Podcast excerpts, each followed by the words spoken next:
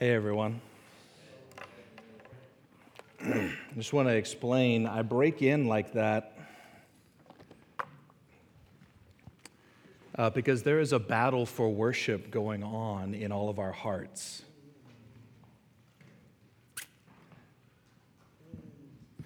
And we, when you don't come in ready to go, you're going to worship something, it won't be Jesus. I'm, I'm, I'm trying to speak very lovingly and pastorally, but also prophetically to you. If you do not guard your heart, you will worship everything else but Jesus.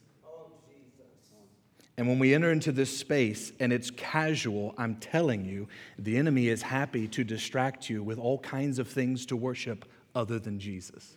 And you may say, Jamie, that sounds dramatic. Well, do you remember one of the temptations of Christ as he went into the desert? What did Satan ask him to do? I will give all of this to you if you will what? Worship me. So I'm, i just want to speak over our church family. We will not worship anything else but Jesus here. And sometimes we walk in and we don't realize actually we're worshiping our own comfort. And we're worshiping our place in a seat in the room.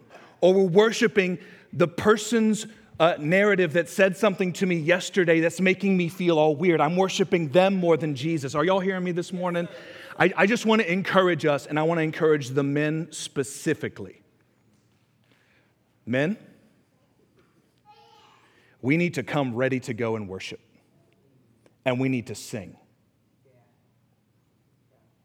I love all the women in this group. Y'all like sisters to me. I love y'all.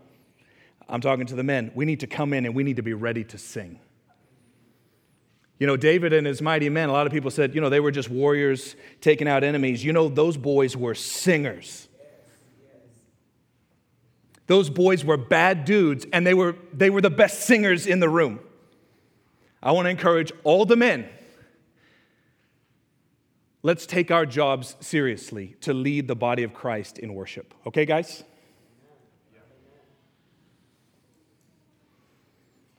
But make no mistake, the enemy is drawing your heart and your mind to worship every single thing but Jesus.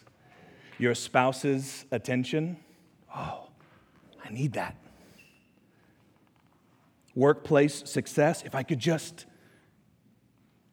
security and safety. Your heart is being bombarded. Actually, right now, your heart is being bombarded. What will satisfy you? The answer to that question is what you worship. Amen.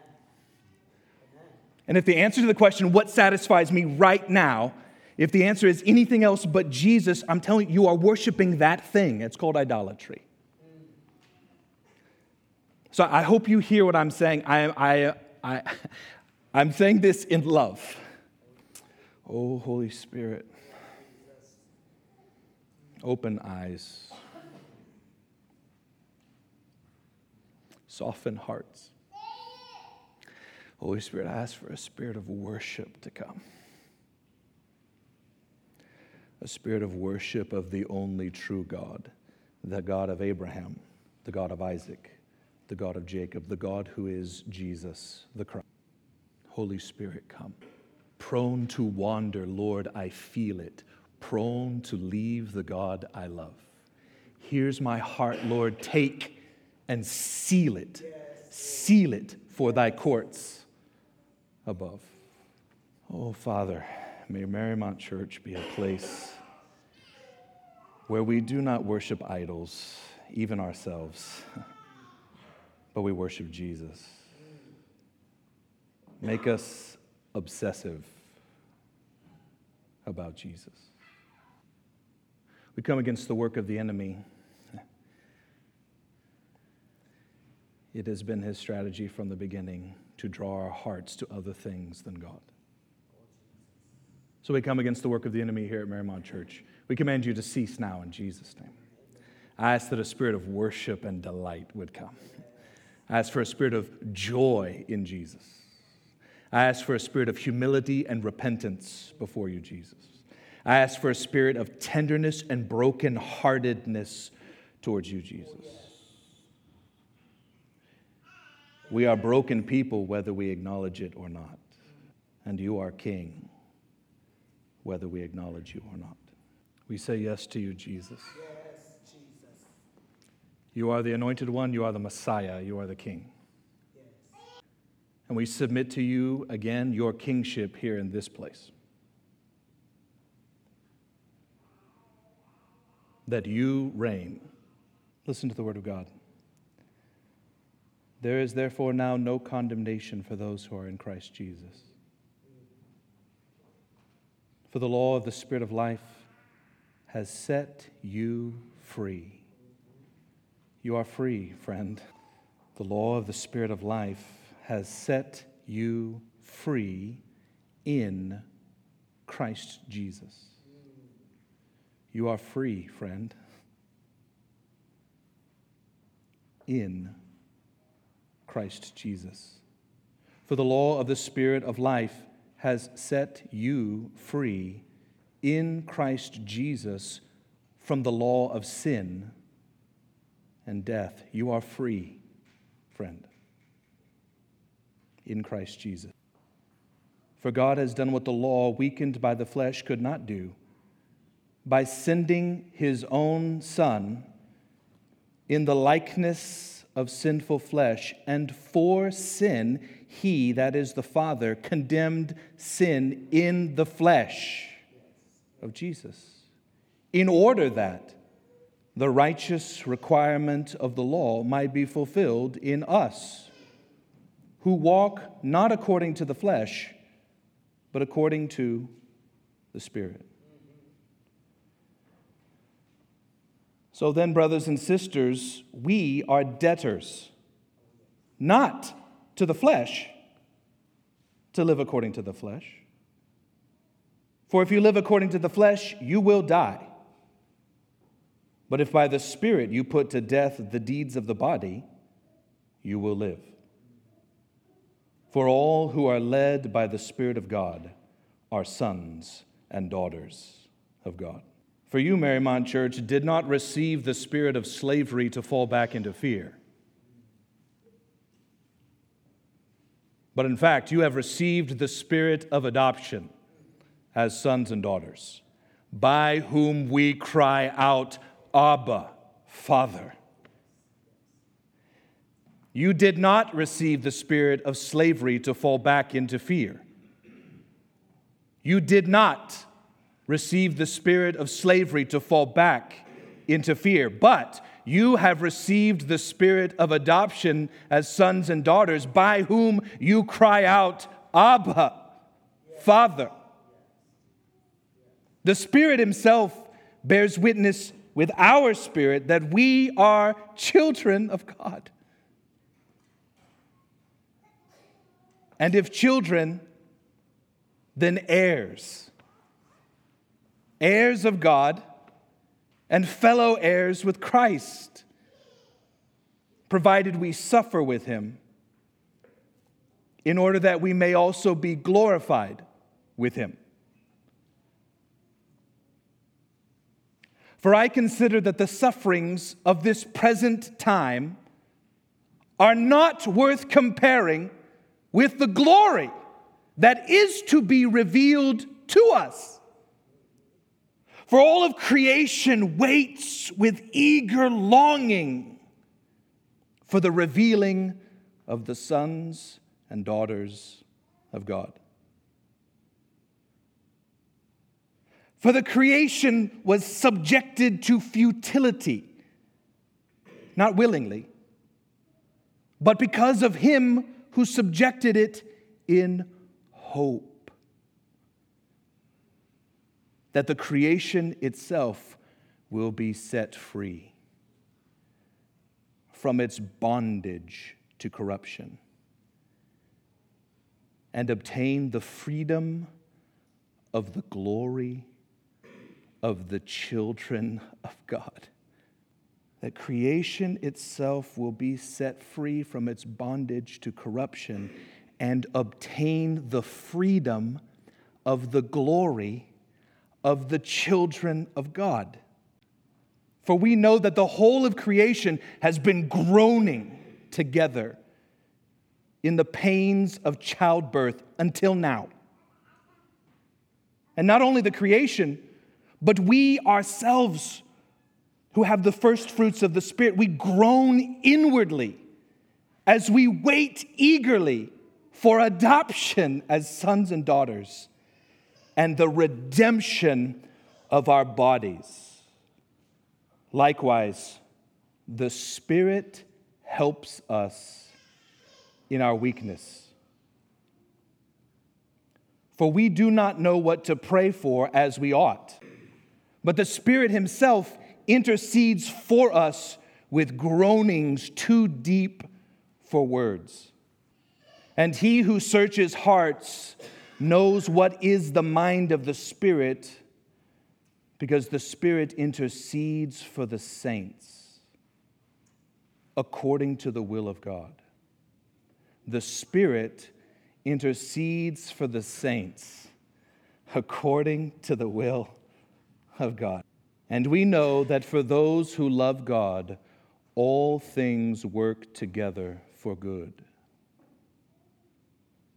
For those who are called according to his purpose. For those whom he foreknew, he also predestined to be conformed to the image of his Son, in order that he might be the firstborn among many brothers. And those whom he predestined, he also called. And those whom he called, he also justified. And those whom he justified, he also glorified.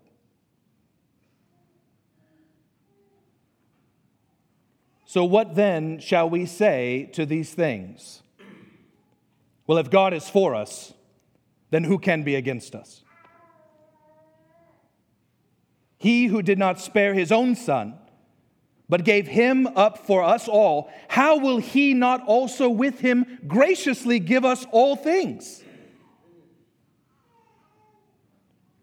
Who shall bring any charge against God's elect? It is God who justifies. So who is to condemn? Christ Jesus is the one who died. More than that, who was raised and who is at the right hand of God who indeed is interceding for us. So, who shall separate us from the love of Christ? Shall tribulation or distress or persecution or famine or nakedness or danger or sword? For as it is written, For your sake we are being killed all the day long.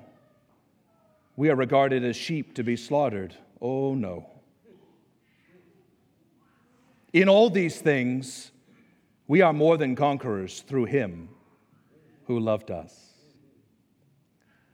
For I am sure that neither death nor life, nor angels nor rulers, nor things present nor things to come, nor powers, nor height, nor depth, nor anything else in all of creation will be able to separate us from the love of God in Christ Jesus our Lord. And all God's people said, Amen. I tell you, I cannot wait for the day when my heart is no longer divided in affection for Jesus. Of all the things I'm looking forward to when Jesus returns, it is in fact to see him face to face and to become like him, for I see him as he is. And to no longer be blinded thinking that he's not as glorious as he is. I think that's going to be my favorite. When my eyes see the one whom my soul, and there is no divided affection in my heart towards him. And we won't tire for all of eternity to tell him that he's glorious and he's beautiful and he's better than we imagined and he's holy and he's our friend and all creation, even chirping things, will adore their Jesus perfectly. The wolf will lie down with the lamb. And a little child will lead them. I can't wait for that day.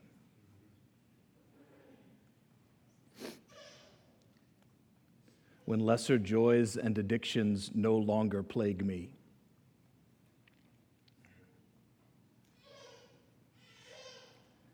And my heart is for Jesus alone. Well, the message of this message, or the title of this message, was supposed to be Endgame. But actually, it kind of is the end game, isn't it?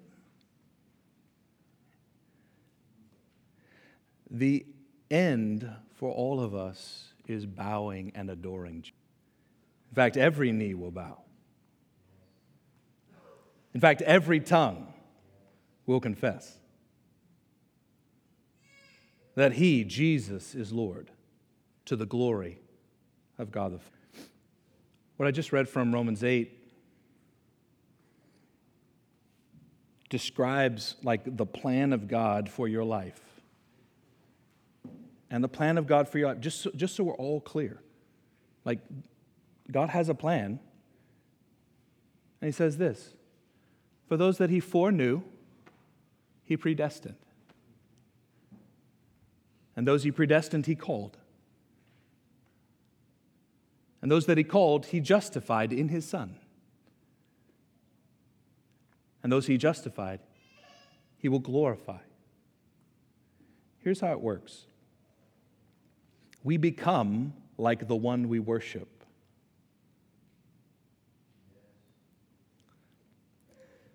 So if the end is glory, foreknew, predestined, called, justified, glorified. If the end is glory, and actually he says predestined, he says specifically predestined to be conformed to the image of his son. That's what it says in the text. Those he foreknew, he predestined to be conformed into the image of his son. Follow me. Glory at the end is, in fact, conformed to the image of Jesus. That's what it is. Those he foreknew, he predestined to be conformed to the image of his son. Those he predestined, he called. Those he called, he justified. That's the gospel. Being made righteous by grace through faith in Christ, that his death on the cross was in our place for our sin, and his righteousness is handed to us. His righteous obedience of the law is handed to us. We actually, on our account, on assets and liabilities, he gets all the liabilities. It's all red. Our red is on Jesus and his righteous asset. Everything that was right about him fulfilling the law perfectly is actually put in our asset column. So we are justified. So I says there's no condemnation. Those who are justified will be glorified. And follow me, glory comes by looking at Jesus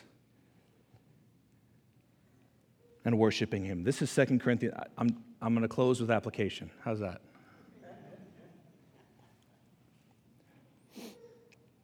Second Corinthians 3:17 Oh he who has ears to hear let him hear. 2 Corinthians 2 Corinthians 3:17 to 18 Now the Lord is the Spirit and where the Spirit of the Lord is there is freedom. Listen. And we all with unveiled face beholding the glory of the Lord, are being transformed into the same image from one degree of glory to another. For this comes from the Lord, who is the Spirit. Here's the application your progression in the plans of God for your life that He foreknew, He predestined, He called, He justified, He glorified. That's the plan of God for all of us. Your progression through that plan in the heart and mind of the Father from eternity past, your progression through that plan is singularly, singularly focused on Jesus, such that growing to be like Christ does not look like trying to be like Christ. Let me say it again. Growing to be like sanctification, the process by which we become like Jesus, is not about trying to become like Jesus. The Bible says that the process of growing to be like Jesus means beholding this Jesus and the Spirit of God actually within transforming us as we behold Him. So we're staring at Jesus, and the Spirit is putting to death with us all the things in our body, like sin, as we gaze on Jesus. It's funny, a lot of churches um, have all kinds of different priorities. And here at our church, our number one priority is that we're pursuing Jesus. And there's a little life hack there there's a little church hack, a little kingdom hack, a little leadership hack. If you pursue Jesus as your primary priority, you will get all the rest. Yeah, you want a church that reaches the nations? Guess what? Make them, in, invite them to fall in love with Jesus, and they will go to the nations. Like, if you want a church that has a bunch of volunteers, actually show them Jesus, let them fall in love with Jesus. They will gladly serve because he's so awesome. It's a life hack, actually. If you pursue Jesus, actually, you get it all the rest. That's what we're doing here.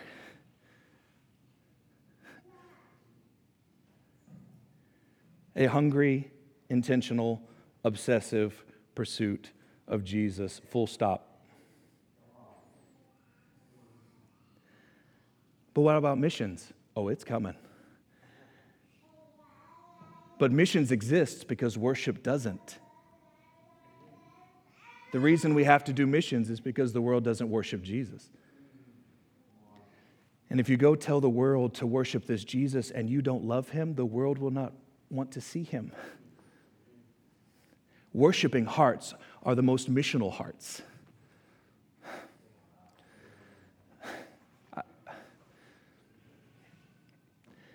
Churches are trying to build workers. Actually, churches need to build worshipers, and then they'll get all the work done because they love the one they serve. I, I, I just want to tell you again the number one priority is the relentless pursuit of Jesus here. And then we'll get all the rest.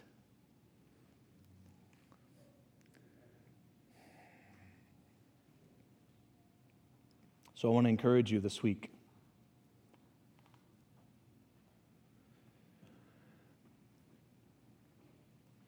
Ask the Spirit, who the text says makes us from one degree of glory to another, become like Jesus and that's the progression of our lives foreknew, predestined, called, justified, glorified. Ask the Spirit, in this situation that's coming at me, be it good or bad, for all things work together for good, but whether it be a positive experience or a negative experience to me this week, ask the Spirit, what in fact do I need to learn about you, Jesus, and me and you? that I could not learn any other way but to walk through this thing. So that all of life becomes Jesus and sanctification to Jesus. Does that make sense what I'm saying? So, so whatever happens, whether it's, oh, that was really awesome, or that really stinks, whichever actually is an opportunity to behold Jesus and say, Spirit, what do you want to tell me about Jesus and me and me and Jesus that I cannot learn any other way but to walk through this valley of the shadow of death? And then worship Jesus and watch as the Spirit makes you like the one you behold. I want to encourage you and bless you with that this week. To have a Jesus centered week